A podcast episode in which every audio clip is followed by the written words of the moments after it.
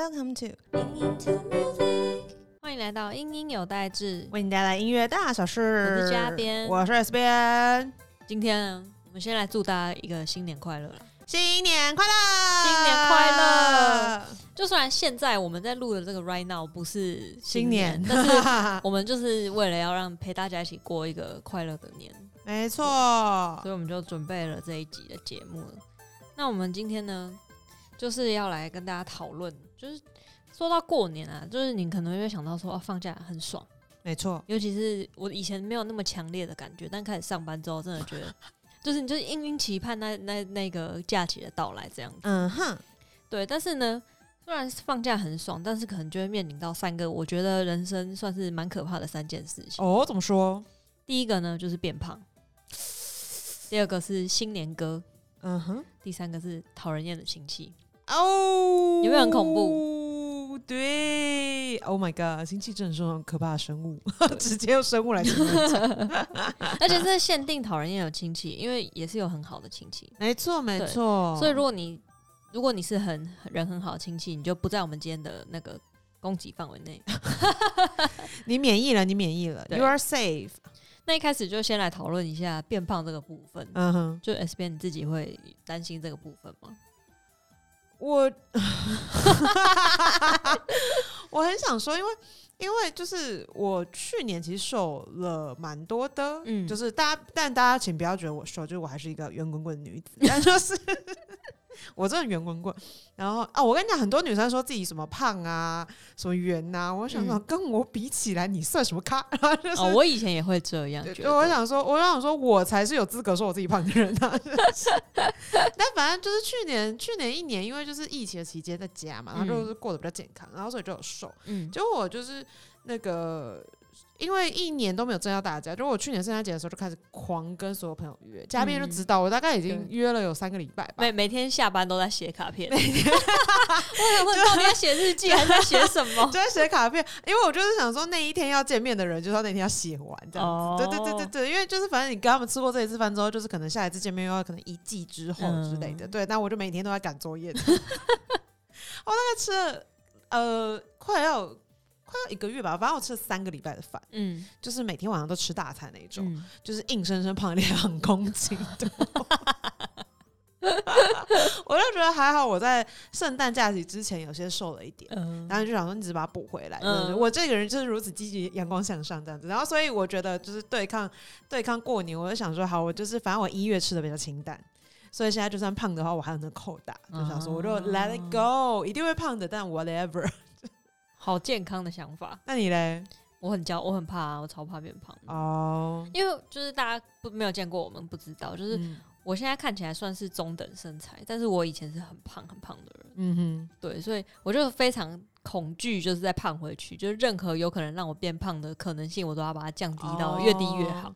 因为我就想说，反正我过年身上长的肉，那都是我奶奶对我的爱，就是 我不怕。哎、我跟你讲，奶奶这种生物也是生物，就是奶奶的，我觉得奶奶都有一种，那不能说诅咒，它有一种魔力，嗯，就是是它会让你永远在过年期间，你前面 always 有东西可以吃，嗯，我觉得很惊人哎、就是有一种饿是奶奶觉得你饿，对，就是因为我们除夕的时候会吃两餐，嗯。就是我们就是中午就会回去，然后嗯。中午吃一餐，晚上吃一餐嘛，嗯。然后然后初一又会去外面的餐厅吃饭。嗯。Anyway，我觉得我们家是这样。嗯。然后就是我奶奶就是有本事在中午还没开席之前，它就已经像零食，然后中午吃完饭那，就是饭其实你不会吃到太多嘛，就你饱了嗯就饱了。好，然后接下来就是咦，整个下午都有东西可以吃，就是奶奶会先吃些水果，而且就是嗯水果一定不会就一样，就至少有三样，然后接下来就会各式各样的零食。嗯，然后零食盒，我们家的零食盒还是两层，就是打开英国下午茶的那种等级，非常惊人。然后奶奶就会再从就是各式各样的地方变出来，而且就是你你躲过了一关，你会有另外一关。就是你可能就是奶奶，比如说拿了一个什么饼，然后你说、嗯。哦你刚刚吃饱了，然后奶奶过了就是可能二十分钟之后，她就会再拿瓜子给你吃，然后她就会跟你讲说，因为你刚刚没有吃这个饼，所以就是瓜子你一定要吃，那个就是这种感觉。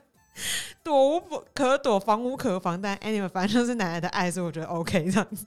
好，没关系啦，反正就是胖了就再瘦回来就好了。对，没错，大家过年之后运动起来哦。过年见也要运动啦，过年见就是要躺着，躺平，大家一起躺平直，接躺平啊，躺平听我们的 podcast。笑死。那第二个呢，就是新年歌的部分，嗯，就是不知道你会讨厌新年歌吗？我觉得我没有到超级喜欢，嗯，因为就是会到哪里都有。然后我觉得有一些过年歌听起来会有点怂怂的，对 这样讲好像没什么礼貌，但会怂怂的。就是嗯因为像我很喜欢过圣诞节，然后圣诞节的音乐就是虽然很洗脑，但我还是会，比如说像我去年其实没有听到很多圣诞歌，嗯我也是欸，因为我觉得大部分在餐厅里面吃饭，然后通常圣诞歌会在百货公司里面之类。嗯然后去年其实没逛到那么多街，嗯，然后所以我反而是我坐在座位上，就早上上班的时候，我就会开始放圣诞歌给真的假的？你为什么这样？我会狂放那个什么 All I Want for Christmas is You 之类的，对对对。可是新年歌我完全没有办法忍受，就是没有办法单曲循环这样子。真的，我真的每次新年真的是无任何地方都有哎、对，无处可躲，无从百货公司到卖场、路上的店家，对所有的地方，就是，希望不要入侵我们办公室。我觉得会，天，他只是会用比较温和的方式入侵。对，反正就是在这么多的新年歌里面，我数一数二讨厌的就是恭喜恭喜，为何？恭喜恭喜恭喜！就是很烦，对不起，而且它是一个可以无限唱下去的东西。你有发现这件事吗？恭喜恭喜恭喜你呀！恭喜，哎，对耶，对恭喜恭喜恭喜你。然后大家等下听完这句 podcast，脑袋里面都恭喜，没关系，他现在是过年期间，大家应该已经已经就是习惯了，已经没有感觉了他们已经不会生气，他们已经麻木了。对，但是其实这首《恭喜恭喜》他最一开始创作的时候不是为了过年写的，然后就为了什么东西写的？他其实是因为那时候一九四六年的时候，然后日本就是那时候战败投降嘛，嗯，然后所以说算是就是战胜了这样子，然后就为了要庆祝就是抗战胜利这样子，嗯所以就写了这首就是。恭喜说他的恭喜，其实是在恭喜大家，就是我们抗战胜利这件，事情。哦，对，然后只是因为刚好很靠近年节，嗯，所以就延延续下去，就哦，哦，就沿用是不是？没有要换歌单对，然后嗯就是这样一用就用到现在了。哦。我觉得它比较特别的是，它其实不是像我们平常那么常听到的那么开心的曲子的感觉，对，是因为它是是因为它是小调吗？我觉得好像是哎、应该是说它有很多音符是就是有升降的，就跟它嗯原本的那个不太一样，这样子。嗯，所以整个的氛围感觉是，我觉得它其实真的听起来的时候没那么过年。老实说，而且就是它比较不会有那么多，像其他过年歌可能会有很多那种铿锵锵锵的。哦，对，你说锣鼓喧天的对感觉，对对对，对，但他还有没什么啊过年好是这种感觉吗？然后他就空空空空的，对 差不多就是那种感觉。对，但恭喜恭喜的确是没有没有这一 part 这样子，对就是比可是超比较沉稳一点的感觉。也许是因为这样，我没有那么喜欢他，我也不知道。哦所以你反正你是是比较说财神到 没有我我的家很好门口，超凡，你为什么会唱？我不知道，我刚刚脑袋里面就想出这个想出这个旋律，太可怕了。反正嗯，对，就是大家新年歌，嗯，节制的听 节制的听听太多有有害身心健康，我觉得得应该会那种吧，店员应该就有点惨，嗯。因为像圣诞歌其实就有这种概念，就是你嗯。如果同重重复听一个音乐，然后它又是那种比较欢快的音乐的时候，就是你要你其实大脑很难就是不听它，嗯。所以就是你为了要做，就是尤其是店员，你为了要比如说结账啊、收银啊，然后做各式各样，比如说货品上架之类的事情，你其实要很 focus 在你当下在做那个嗯。事情当中。然后可是因为过年歌对你来讲就是太习以为常的东西，然后你就很容易会想要去 follow 那个旋律，所以就对他们来讲要就是不专心的去听音乐是很困难的事情，对所以就会额外增加他们非常多的认知负荷，我觉得蛮累的啦。真的，对，希望大家可以听完过年歌之后，还是可以身心健康，不要不要被过度摧残啊！我的天，哎、真的耶，你就从圣诞节先被圣诞节歌摧残，然后后来就是开始被过年歌摧残，惨呐、好可怜。啊 那我们讨论完就是变胖跟过年歌这两个可怕的东西之后，嘿，就来讨论今天的重点，就是也是最可怕的一个部分。妖魔鬼怪的部分，对，就是讨人厌的亲戚。我们今天又名亲戚大作战。对，等一下，这好像是什么？这是什么电影的的名字吗？哦，我不知道哎、亲戚大作战，为什么感觉好像有一种很熟悉的感觉？求婚大作战。哦，亲戚卖计较之类的，行行行，亲戚大作战，这是我们今天的主题。没错，这是我们今天的任务名称。嗯哼哼那一开始我们就先来稍微盘点一下那些很常听到就是亲戚很烦人的那种提问。嘿，第一个，我觉得我以前很常被问的就是你是不是变胖了，还是或是你是不是变瘦了，嗯哼，然后胖了多少，瘦了多少，滚去撞墙。这种真的很烦。哎，但说你瘦，你也会生气吗？我觉得说我瘦我不会生气，但是你一直在那边就是，哎、你怎么瘦那么多？然后你可以再瘦更多啊，什么那种，我就会觉得，哦，滚去撞墙哦，我觉得干你屁事，我的身体。真的。哎，这个我真的很没有办法，因为嗯我有一个，我有个堂哥，我真的超级爆他讨厌他。我小时候没有很讨厌他，嗯，就是我小时候很崇拜他，因为嗯就是他比我大很多岁，所以小时候我看到他的时候，我就觉得他就是一个哇，好聪明的堂哥，他好像什么都知道，然后你问他什么，他都可以答得出来这样子。嗯然后但我不知道他为什么，他长大之后有点长歪了吧，就是有点就是可能我大概从高中国中开始，因为反正我一直都不是一个瘦子，嗯，然后就是虽然我其实是超级爆他喜欢运动的，但我也很喜欢吃，然后之前比较。就是更小的年纪的时候，就是我一焦虑的时候，其实就蛮常吃东西的。嗯然后跟我其实不太有意识，知道自己什么吃的健康或不健康，大概这种嗯感觉。对，然后所以就是一直就是一个圆圆的女子。然后我记得她反正就是我逢年过节回家的时候，她就会说：“你怎么胖这么多啊？你这样真的不行啊！”巴拉巴拉之类的那种。然后小时候的时候超难过的、欸，就小时候就会有一种是一个你尊敬的某个程度上的长长辈，算嗯兄长吧，嗯对对对。然后他会在那边就是写量你的身材的时候，嗯那时候就会觉得自信心也不是，就是好像不是到打击自信心，但会蛮难过的，嗯就会觉得会在意。对，然后你就会想说，哈，那就是我要怎么办？就是、嗯对对对对。但你再长大一点，就是关你屁事。对，真的，我爽过怎样的人生，我就过怎样的人生。就是你看我这么圆滚滚的，我朋友还是比你多，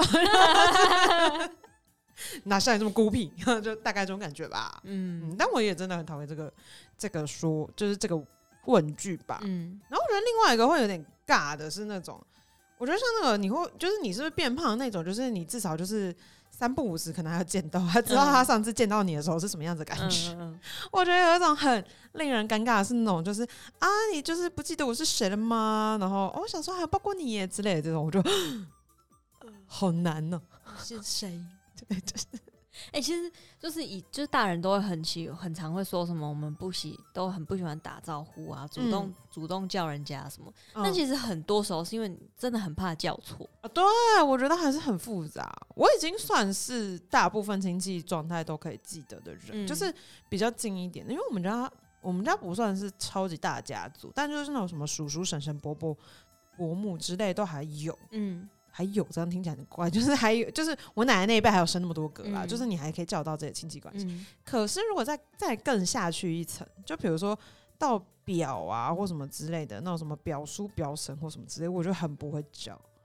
因为像我们家就是除了我阿公阿妈这一辈生了很多很多小孩以外，嗯嗯，就是我们是甚至就比如说是外公的弟弟，就是叔公这种，嗯然后可能他的小孩来那一种，就是你知道，就是 超级多亲超级戚。远的，根本对算不出来的那一种。对，就是在你真的完全建立那个系统，搞清楚谁是谁之前，你真的是看到只能说，我后来就是一律都说，哎、嗨，哦，然后他们就会觉得说，一开始我爸妈也会觉得说，啊，你这样叫嗨，感觉不是很有礼貌。嗯但后来他们就觉得啊，就现在小孩的风格啦，就是总比不叫好这样。哦，我后来衍生出了一套生存方法，嗯就是那种、怎么讲，就是看起来，我觉得，而且这个就是通用，我觉得有点烦，就是有点通用，不管是不是亲戚家人，就是外面也是一样，就是呃，如果他年视觉年龄看起来至少有就是四五十岁的话，嗯我就一律都叫叔叔阿姨，然后等他们来纠正我。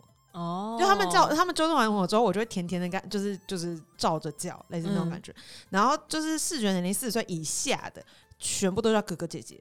就是我只要知道对方比我大，哦我都叫哥哥姐姐这样子。但这一招对我来说就有点危危险，哦，危险吗？因为我最大的哥哥姐姐都大我将二十岁以上。哦，年龄差距比较大的就不通用啊，这也是然后然后也有那一种，就是我最大的外甥女小我一岁而已。嗯哼对，就是我们家真的是，人太多，哦真的，这真的是蛮难的。对，所以就是嗨解决一切，或是从开门的瞬间就哎、大家好，啊，这个很棒，很棒，对对对对对 一劳永逸这对样。，Hello Hello，就是 像那种就是皇室进场的感觉这样。对但诚挚推荐大家在外面的时候，就是可以参照刚刚 S 边的这种方式。嗯，就是我跟你讲，你会得到非常多的 bonus，真的。就是你看到我跟你讲，尤其是那个阿姨等级的，嗯基本上六十岁以下，你没有看到她满头白发，你全部都叫姨就对了。嗯对对对，就是或者是全部都叫姐姐，就基本上阿姨要叫姐姐，然后婆婆要叫阿姨。嗯她真的是满头白发那种，你在叫人家奶奶。嗯，然后就是这种，就是各个年龄层人都会对你很好。哇，你真是个有礼貌的孩子。对，当你叫阿姨叫姐姐的时候，他们就会说啊，你怎么嘴那么甜呢、然后就会对你特别好这样子。然后奶奶是因为通常就是真的到奶奶那个年纪的时候，他们就是你叫她奶奶，还会觉得很亲切。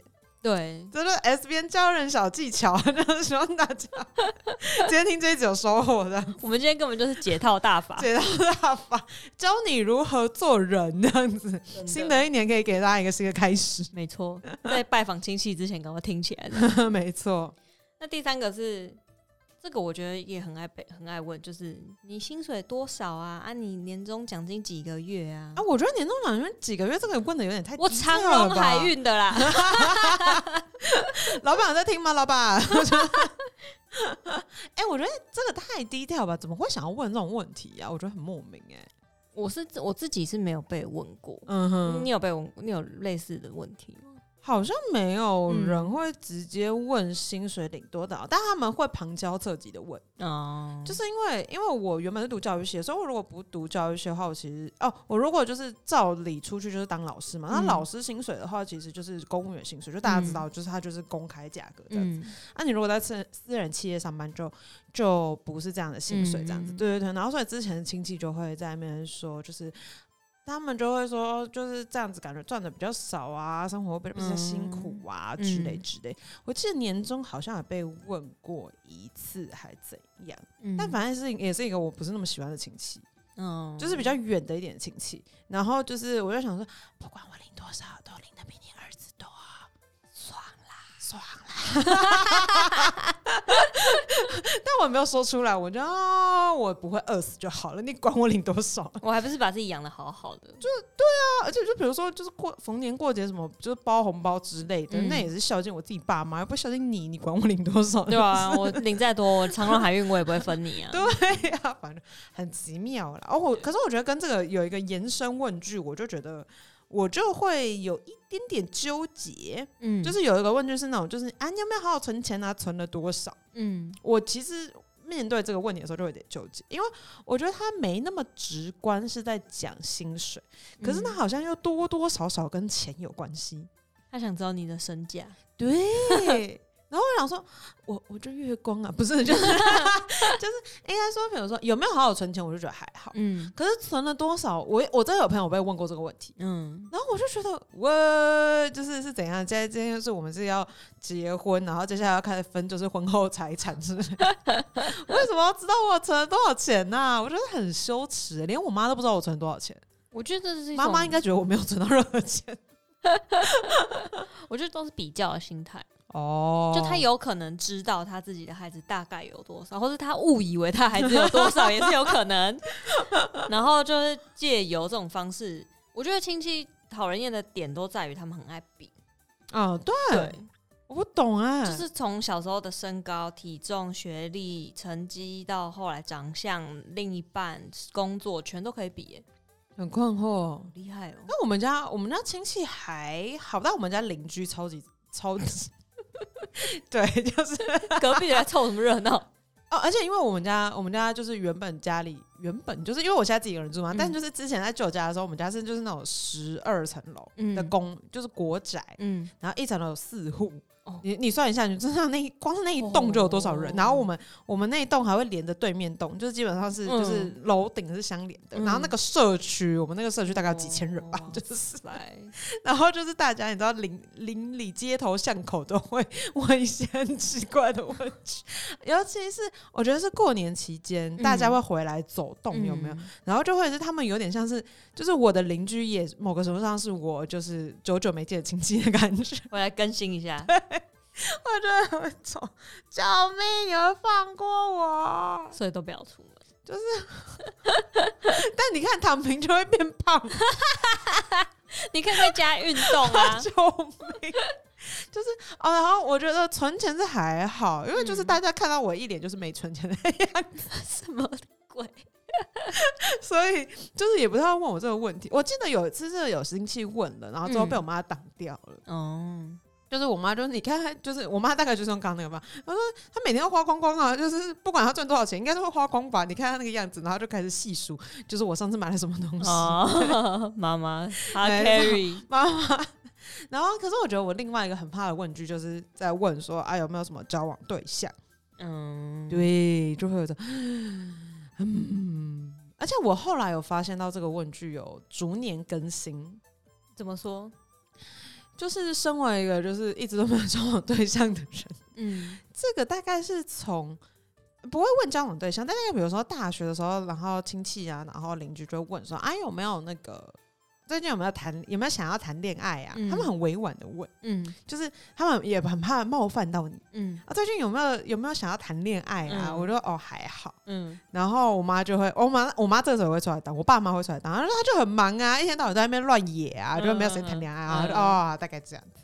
然后后来，因为大家就是那个婚姻平权的问题，大概这个意识慢慢的比较上来了，这样子。啊因为像之前他们就问说，啊有没有要交男朋友？嗯。然后婚姻平权的那个意识起来之后，大家就会就会说，啊有没有想要谈谈恋爱？应该这样，就他们有个演进过程，就嗯。从有没有要交男朋友啊，变成有没有要谈恋爱啊，然后然后就是就是接下来就是会就是更拐弯抹角的，就是呃会变成比如说你可能有的时候哦，因为像过年的时候，比如说穿新衣服嘛，嗯然后就是有的时候邻居看到或者是也是家人看到，就会说啊是要出去约会吗？就是哦我就说哇高级词高汇，招呢，约会都来了。到底是有多想知道我的感情生活？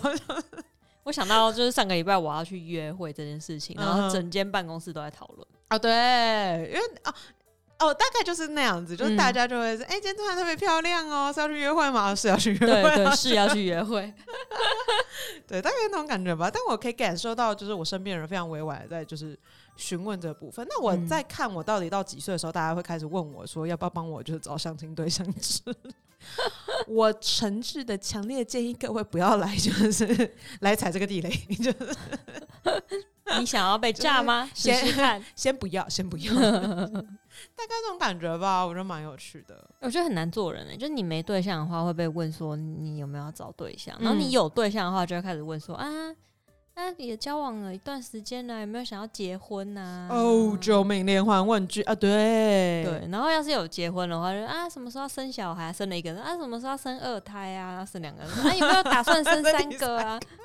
超级恐怖。哎、可是我觉得上面这一串问句里面，嗯我觉得我自己最容易炸掉。就我现在假设情境，我觉得我最容易炸掉应该是生完一个之后，他问我要不要生第二个。或我觉得这个倒还好，如果是你是生了女孩子，然后他问说你有没有要生个男生什么，哦这种我完全不能完全不行哎、炸掉，直接炸开，对完全没有办法。我就会觉得我小孩是男是女干你什么事？而且因为我觉得，就是就是因为生小孩对于女生来讲，真的还是一件很辛苦、很辛苦的事情。就是我觉得对对爸爸来讲也会是很辛苦的事情，因为就是嗯他就是一个新的生命，然后就是两个人共同的责任。嗯对，然后你们就是只要在旁边说句话对话，啊，都不用用力耶。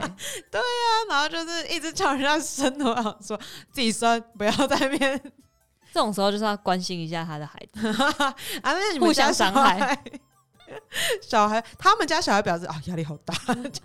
干我屁事。对，然后跟我觉得成家立业另外一个会有关系，应该就是问说有没有买房子吧。嗯，对，我觉得这个也还蛮累的。但我觉得我现在越来越少听到这个问句，现在真的比较少。因为基本上就是长辈都假定你根本就买不起。对啊，反而是你如果说你要买的话，他们反而可能会蛮惊讶，会觉得哦，那你要加油这种感觉。哦，对嗯对对对，我不知道是不是因为我我这样讲有点那个呃刻板印象，嗯但是就是是根据就是上一辈的人比较有的刻板印象，他们比较会觉得买房子是男生的事情。哦，我觉得会啊，会有那种性别角色的那种设定。，所以也许是我们两个是女生的关系，所以比较没有被问。哦就如果你是一个，男生，你是我们的听众，然后其实你一直被问，你可以告诉我。你可以在就是留言区帮我们拷贝一下。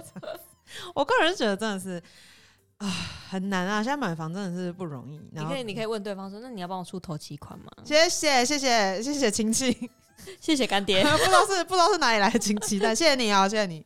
对啊，然后我觉得这是长大之后吧，然后我觉得嗯再往前回溯一些、一些时候，就小时候很常会被问成绩吧？诶，这个是我最痛苦的一个部分，为何？就是前面那些我都其实我们家的亲戚大部分都真的都很好，然后嗯。关心你也都是很真心的那一种，不会嗯。是、呃像这种为了 为了奇怪目的的，但是嗯。就是还是会有一两个亲戚，他他们就是会。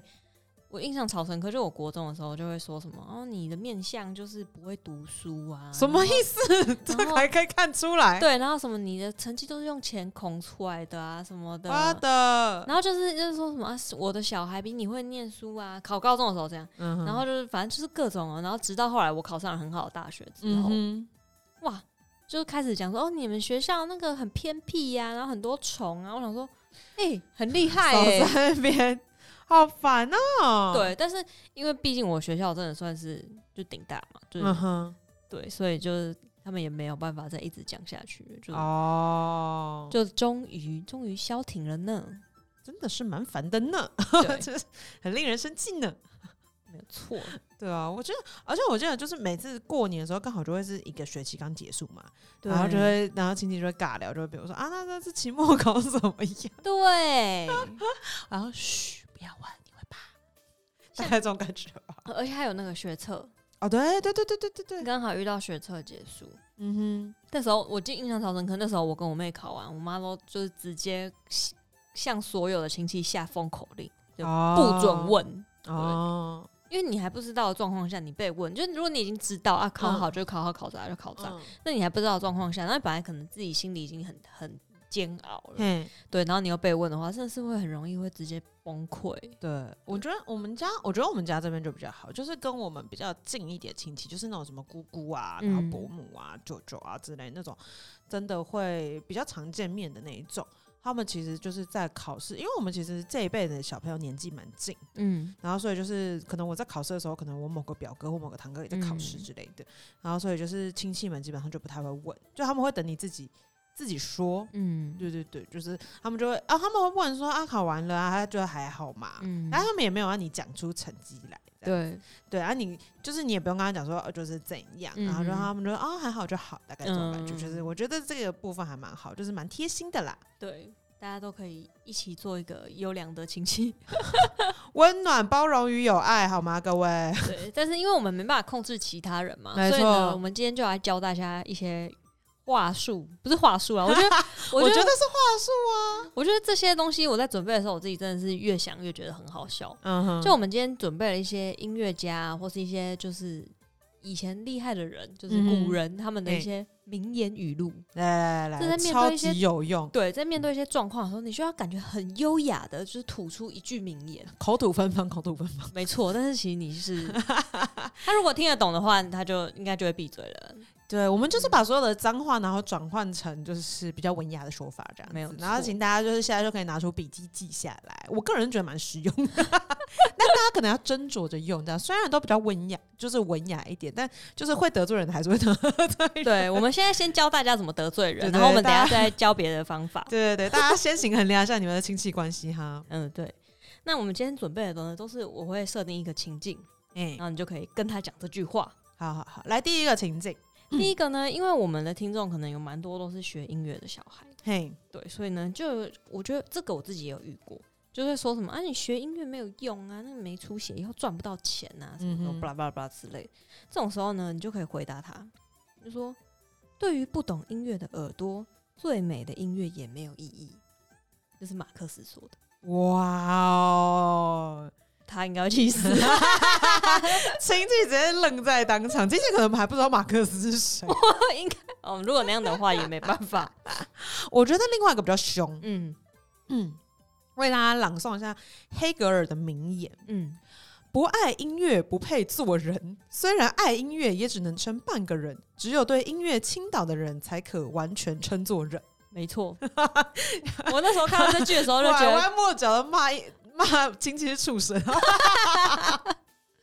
那时候看到这句的时候，就觉得嗯，就决定是你了。我们这一集真的是大不敬啊！我的天，我要再次声明，这个仅限于那种讨人厌的亲戚，就是你可能今天骂完他之后，你们就可以老死不相往来那种。就如果你真的是抱着那个关心你的后辈的那种心，嗯嗯嗯然后关心你的就是你的亲戚小孩的话，哦，那你就不在这个范围内。我们我们没有要骂你，对对对，嗯坏亲戚我们中都理解，我们都理解你是真心关心我对们这件事情。对对对对对。那那个各位后辈们，就是大家也斟酌一下哈，人家如果是关心的话，就不要这样子。哦对对对，啊，如果他真的很讨厌，有没有那种三百年才见一次，然后一进来就问你说，就是你为什么学音乐花这么多钱？有没有？嗯，你就跟他讲说，不爱音乐不配做人，凶爆哎、欸！哎、我们可以把这一句印出来当，就是放在音有在这的那个办公室，当我们门楣有没有？就是啊，今年的春联就写这个这样子，哦我们就直接横幅就写不爱音乐不配做人，没有横批是是畜生。凶哎、超级爆凶。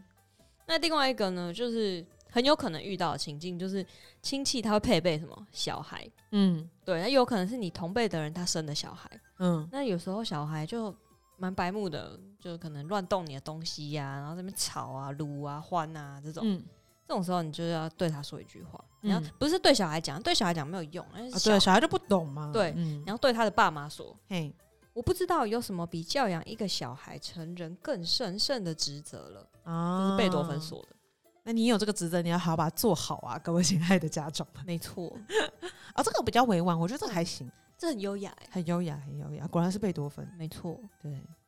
那有的时候会遇到那种亲戚开始就是讲说自己就是多有钱的时候啊，比如说二嗯零二一年啊，我那个逢低入场啊，赚了几倍啊、之类的。哦，我去年买到长荣啦，这种就是羡慕一下，但羡慕之后，如果你觉得他太烦的话，你也是可以呛他一下这样嗯子。我们基本上一样，请出贝多芬大大，对你们的孩子要教之以德性，只有德性而不是金钱才能使人幸福，这是我的经验之谈，对人家哎、你人家古人都这样跟你讲了，对不对？要听啊，不要一直到晚开口闭口就是钱啦，各位亲戚太庸俗了，不好，不好不。好。对那刚刚那个是那个亲戚本人，他就是在炫耀他很有钱。因为嗯有些人他就是拿爸妈的钱，然后还在那边就是自以为好像很有钱，也不是靠自己赚来这种，就嗯在跟你说什么哦，我爸妈给我什么什么什么那种啊。嗯这贝多芬又出来了，贝多芬话很多呢。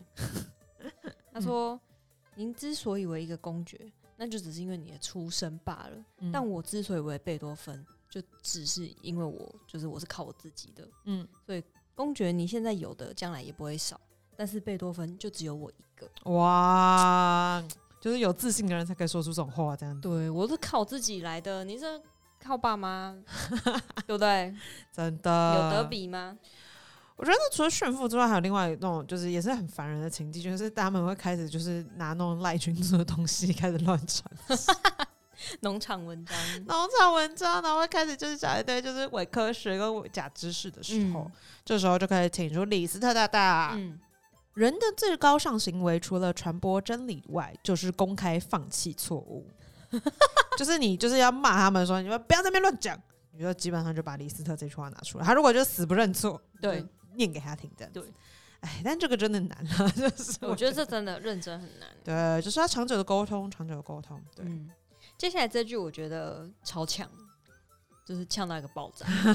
就是刚刚我就有说，就是亲戚就是很爱这边比小孩啊，比来比去，比身高、比学历，什么都要比。嗯这时候你就可以把巴托克讲的这句话请出来给他用。他说：“竞争是给马的，不是给艺术家。凶啊！就你们这些马，以为是在赛马吗？少在那边就是比来比去了。但我真的觉得，说到就是比较，就有一种亲戚也蛮烦人，就是会一直往前讲说啊，那个我当年在当兵的时候，他可能现在都退休，然后他还在跟你讲当兵的事情，太久以前了。太久了。对我觉得话说当年有的那种亲戚也是真的蛮烦的。嗯，那就是遇到这么烦人的人，我们要怎么办呢？我们请出白辽士大大。他原话是这样子：这个我觉得也很拍。时间呢是个伟大的老师，但可惜的是呢，他会把他过去所有的学生都杀死。我觉得这有点，这翻的有点直译啦。嗯但它的概念就会是有点是，就是他会消逝他每个学生的生命，也就是说，嗯不要在那边再一直讲当年的话啦。对就是 shut up，就是错大概这种感觉。对，不要再拿以前的东西出来讲了，就是已经过去了，就过去吧，然后 let it go。对。然后接下来这个我觉得是可以用在超多东西上面的，就是不管是你做的工作是比较新的啊，或者你是一个很喜欢尝试一些新的穿搭啊，然后新的事物的人，然后可能就会有人在那边跟你说什么，哎，你那样子是什么弄得这样子什么不得体呀、然后做那个工作没有未来呀、就是要做公务员最好啊，什么嘿。巴拉巴拉巴拉这种的，你就可以跟他说，我不懂为什么会有人这么害怕新的点子，我自己呢、是最我自己是害怕旧的那一种。啊，这谁说的啊？就是约翰凯基，啊我觉得他才有资格讲这句话。毕竟是个创新的老大嘛，对不对？对，他就是那个写四分三十三秒的人。对，这边快速讲一下四分三十三秒是什么。反正就是他的，他就是有一个音音，他是一个钢琴曲哦，嗯然后就是钢琴家会坐到台上，然后把钢琴盖打开，然后他就会坐在那里四分三十三秒，然后把盖子关起来，然后就下台。然后这个时候大家就观众席一定会有很多声音嘛，嗯这个东西呢就是这首曲子的完成，所以每次都不一样。啊，对，就是他就是一个搞了很多有的没的的非常。有创意的男子。对，然后总是会有那种，就是刚刚讲的、啊，不管是批评你的身材啊、外貌啊、个性啊、长相啊、身高啊，anything 这样子，嗯，就是总是会有人有批评的。然后面对这种就是一天到晚都要批评的亲戚，你要怎么对他说呢？你就搬出莫扎特大大，嗯，我才不在乎任何人的就是赞美或者是指责，我只 care about 我自己的心情，这样子，我自己的感觉，就是你们要怎样想，你们要说我好，说我不好，我都随便。随你。对，大家就是学学莫扎特精神好吗？因为我觉得真的哎、对，就是不一定是面对讨厌的人亲戚啦，就是你活在这个世界上，嗯，对，真的是不用太在意别人是怎么想的。真的。但这不意思不是叫你去做坏事啦，就是我说的是嗯说在爱自己的部分。对，对，如果你比如说你，比如你在假设世俗的眼光来看，算是比如说比较胖的人，嗯或者比较矮的人，嗯，然后你也没有关系啊，反正如果你还是可以把自己打扮的很漂亮，你自己认为的漂亮，或者你觉得啊我圆圆的很可爱啊，那就好了，就是不要管别人怎么想。我基本上就觉得我是一颗球一样，嗯可爱的球，我可以滚来滚去。我觉得就是活你自己喜欢的样子啦，因为毕竟别人都不是你，也没有办法变帮你过生活。对对，我们刚刚虽然说的都是讨人厌的亲戚，但有时候就算是爱你的人，也有也不是真的能够完完全全了解你。对啊，对就是所以你一些自己最重要，对，听听就好，听听就好，不要往心里去。没错。那最后一个就是刚刚一直在讲说，当亲戚会问你说，为什么你不找对象啊？为什么不交男女朋友啊？对啊，为什么没有对象啊？为什么要一个人啊？什么之类的？你这时候你就可以说，你就可以把这个拉威尔这句话拿出来讲。嘿他说：“我唯一的恋爱对象就是音乐，啊，是不是这个境界是高啊？是凡人，就是不入我的眼。我爱的是音乐，变幻莫测的音乐，不要再跟我讲什么世俗的爱情，那个没有办法。没有错。对那刚刚这些都是，就虽然就很嘴啦，但是大家还是要斟酌使用，就是斟酌使用，斟酌使用。我们也不希望大家家发生家庭革命，直接就是社会案件，然后我就说都是因有待制造，不要不要，冷静一点。大家大家可以写下来，自己泄愤一下就好，也可以这样子。对，然后以下为大家分享一个，就是我真的觉得还蛮有用的方法，就是就是之前也有跟他们见过，是非常非常暖的一个团体，叫做鸡汤来了。然后他们家的人就是文章啊，然后我觉得是非常非常温暖，而且其实某个程度上很实用，嗯，真的很实用。然后他们很多文章都跟心理啊、跟沟通有关系，嗯然后也很着重在关系的经营这样子。就大家如果有兴趣的话，可以去看看他们的文章。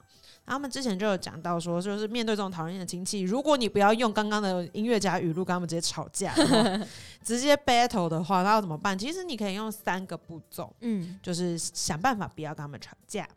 这三个步骤分别是觉察、发生跟读进揣摩。哦觉察就是去观察，嗯那观察什么东西呢？不是观察说这个亲戚有多讨厌，就是基本上是有的时候要就是试试看同理，嗯因为有的时候为什么亲戚会一直尬聊，就是因为你们可能很久一段时间没有见面，嗯他不知道你现在到什么样的状况。嗯然后，所以他会需要用一些这种可能其实很容易会冒犯人的问句去填补中间那个空缺。对对，就是比如说他要有一个东西，他才可以帮你，就是才可以跟你聊下去。嗯所以有的时候就是同理这件事情很重要，你要想想看，就是在这个年纪的人，然后他们就是他为什么会有这样子的情形。当然嗯不是说就是为所有的亲戚找借口啦，可是就是有的时候，因为毕竟我们的生活圈真的差的很多，所以如果可以退一步想想看，诶，为什么是这样子的话，其实也是蛮好的一个方式。这样子，嗯然后接下来呢，我觉得这个非常非常非常的有用。嗯，就是使用三明治沟通法，或者是我讯息。什么是三明治沟通法呢？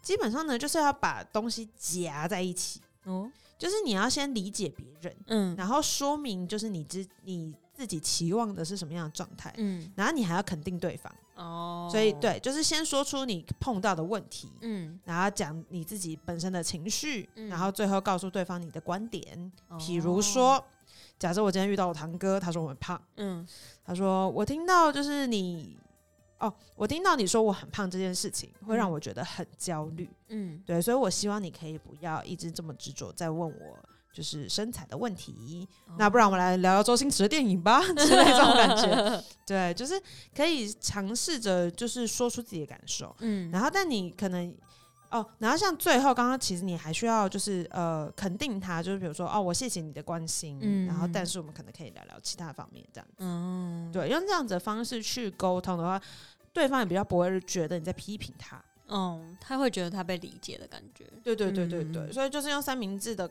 包装法，就是等于是你真的要讲的核心，把它夹在中间。嗯那前后用比较温柔一点的语语语句，然后比较柔和一点的方式去表达，就是比较理性的部分，这样。哦，对对对，就会让人比较容易听进去啦。对，然后刚刚说就是我讯息，就是你要从你自己出发，嗯，比方说你讲这个东西让我觉得很生气，嗯你这样这样这样子我很不开心。嗯比方他说我希望你为我做到什么事情。嗯，对，那其实用这样的方式，家人就是毕竟也不是仇人，他也不是故意要就是对啦，对嗯直接就在跟你这边就是见真章的，所以嗯就是其实用这样的方式，他们大部分可以理解。嗯对然后接下来的话就会是揣摩情境揣摩，嗯就情境揣摩比较像是就是更深层一点点的，就是可能是。呃，我们刚刚讲到说，其实有的时候长辈跟你讲话，他之所以会问这些讨人厌的问句，是因为会尬嘛。嗯，那不要尬聊怎么办？就是诶，等于是你可以先试着从一些小的地方跟他们聊起，嗯。比如说啊，上次比如说家长可能出去玩的时候，有时候拍照啊，对不对？嗯他就可以啊，那你们上次去拍那个呃很漂亮的花海是哪里呀、嗯。等等这些，就可以主动开启话题。嗯。其实基本上我非常非常推荐跟我们同年龄或更小一点的孩子们，就是 对，就是年轻的听众朋友真的可以用这一招，就是因为他们也不是故意要跟你找架吵。嗯，所以有的时候主动出击，你知道，你就把那个话语权抓在你的手里，这样子，嗯嗯对对对，那其实就会让整个，我觉得会让整个整个气氛都会变比较好吧。因为像我最近几年过年，我其实是过得如鱼得水，某种程度上也是这样。嗯嗯，就是我主动开启话题，嗯，对，然后就是因为我其实之前有做过实验，就比如说我不讲话的话。就算我们家是一大家子人，但如果不讲话的话，大家就会沉默开始看电视。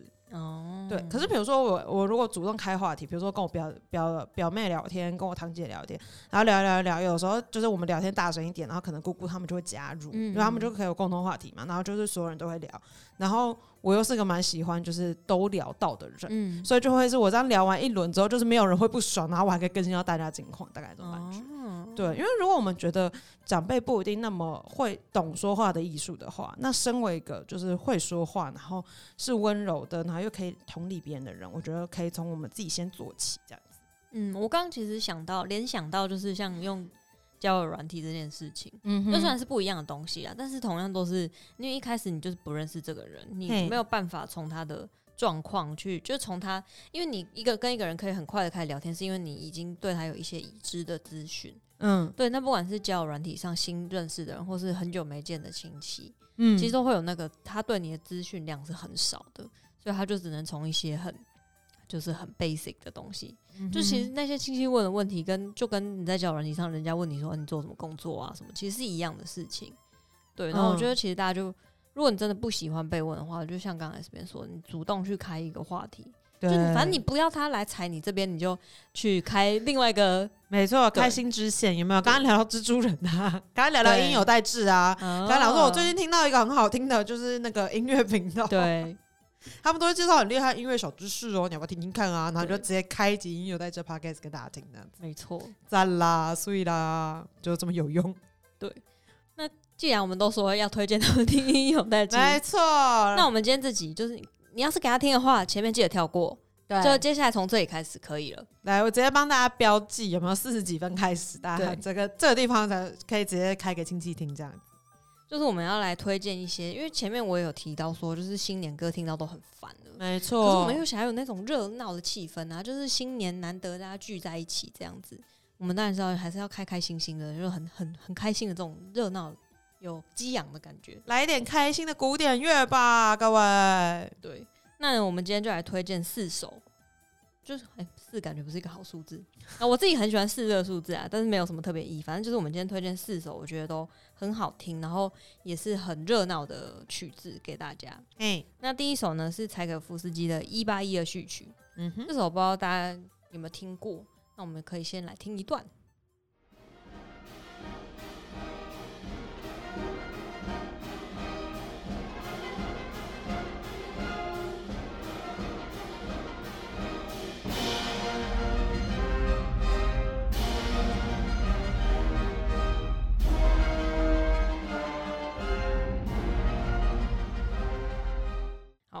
大家不知道有没有听的，就觉得哇塞，这也太嗨了。慷慨激昂啊，嗨起来！，对，然后他其实是柴可夫斯基，他在他创作这首曲子是为了纪念一八一二年的时候，呃，就是俄国的库图佐夫这个将军，他带领俄国人民击退了拿破仑大军。嗯对，所以他就是个打打打败了拿破仑的一首歌，一首曲子。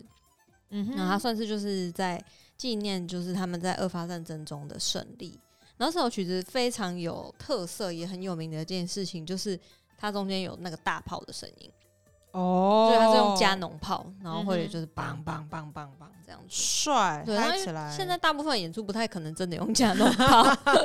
很容易会出意外、啊。对，所以就是大部分就是用大鼓来代替，但是确实也有就是很多就是可能户外啊什么的演出，他们可能是真的会使用加农炮或是一些大炮的，嗯哼，对，就非常的嗨。就是以前我们都戏称它为炸喇叭之歌，哦，对，因为那时候我们就有一个老师说，他曾经就是播这首曲子，然后教室的喇叭直接报销。哇塞，对，然后最近我听到就是我朋友跟我说，他们去看那个《Kingsman》，嗯。对，然后里面好像有一段打斗的时候，嗯，就是他说那个配乐就是用这首，然后整个画面哦。看起来荒谬至极，就是不知道有没有人去看。就是如果你有看的话，你听到那首曲，如果你觉得哦好像有听过啊，就是那首没有错。啊，了解了解，然后我会选这首呢，是因为它就是在讲战争的胜利嘛。然后我觉得嗯跟恭喜恭喜有异曲同工之妙。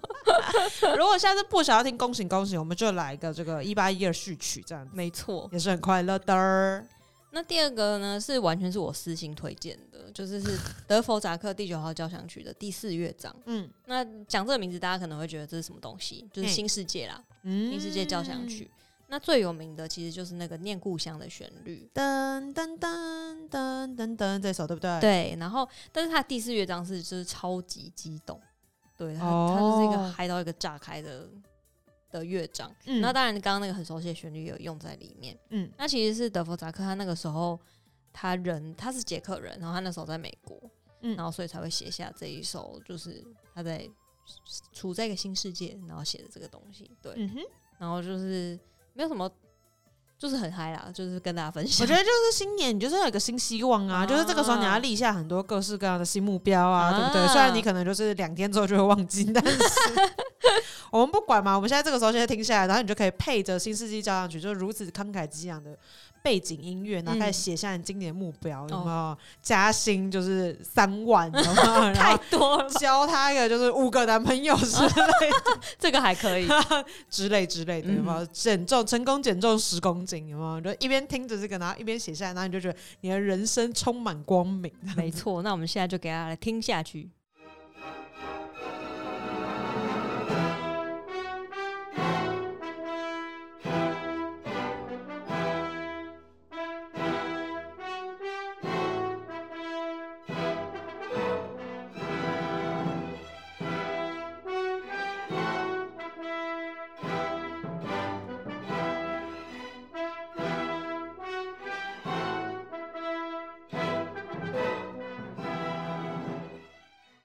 那第三首呢，其实跟战争也算有一点点关系。对我到底到底在干嘛？我就是一个战斗到底的 节奏。对，然后第三首呢，就是《芬兰颂》，它是西贝流士的作品。嗯，那这首曲子它当初创作的背景，其实是因为芬兰那时候被俄罗斯帝国就是侵略。嗯，对，然后所以他就是为了就是要激起人民爱国的那种感觉、那种情绪，然后才会创作了这一首作品。我们直接先听一段。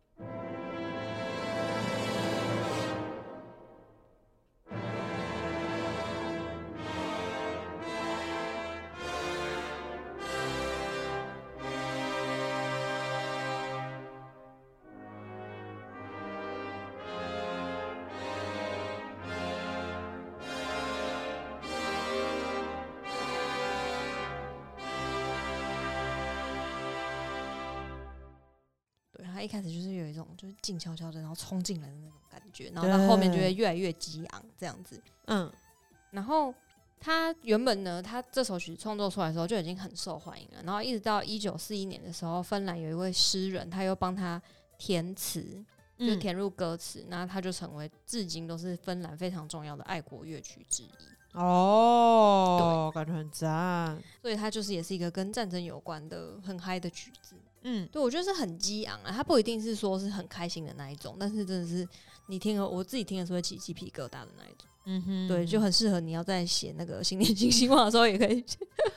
我就是要成功，对，或是你要去打败什么事情，比如说打败你的体重、体重，或是呃讨人厌的前任之类的。哦，不不是像你物理上的打败。呃，是不是叫你物理上打败什么鬼 啊？我们心灵上打败他。对，就是你要超越那一个，就是你曾经的伤痛，然后迎接新的希望，这样子啊。嗯哼，哇塞，我真的是太会讲了，很赞。那第四第四首呢，是一个很短，但是很开，就是很，它是一个开心的曲子。那我们先来听一下。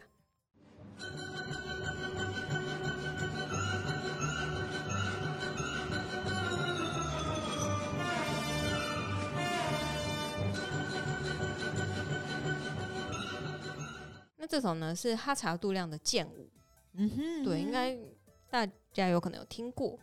那这首这首曲子呢是出自于哈查杜亮他的芭蕾舞剧《盖尼》，对，然后这个芭蕾舞剧它其实是在讲说，就是在高加索地区啊有一个很勇敢的猎人，他叫阿尔缅，然后他跟一个叫做盖亚涅，嗯，就阿尔缅他跟盖尼就是互相相爱，可是有一天就是。阿尔缅出去打猎的时候，不小心从悬崖上摔下去，然后就踩没了。哦，对，听到这里好像有点悲伤。那他所以他就拒绝了盖尼来，他就觉得我不要拖累你这样子。嗯，对。可是他就对他不离不弃，然后最后他就重见光明，然后两个人就成为了幸福的伴侣，终成眷属。哎，对。然后因为这个剑舞，它其实是一种就是。高山的居民，他们要在去出征之前的战斗的舞蹈，嗯，对他，所以他是蛮激昂的那种感觉。那在这个芭蕾舞剧里面，这首曲子出现的情境是那个时候阿尔缅他重新有看到了，嗯，就他恢复了视力，所以就是村民们就很开心，就是一起在帮他庆祝的那种感觉。嗯哼，我觉得很适合新年，很棒。对，反正我就是一定要讲出一个道理。对，那刚刚如果说觉得四首还不够的话，S 边这边加码推荐一个，就是私心喜欢的。哦，就会是四季里面的春哦，说的是春节，所以就很适合听这一首。对啦，这个就送给大家，希望大家就是从今天开始就会有一个非常非常美好的一年。没错，就是虽然我们刚刚讲了很多，就是好像要打倒亲戚的发言，但是其实大部分就是大部分的亲戚都还是很关心你的啦。应该说，大部分的人其实不太会去恶意去重伤你，还是什么的。那就是如果真的有不开心的事情。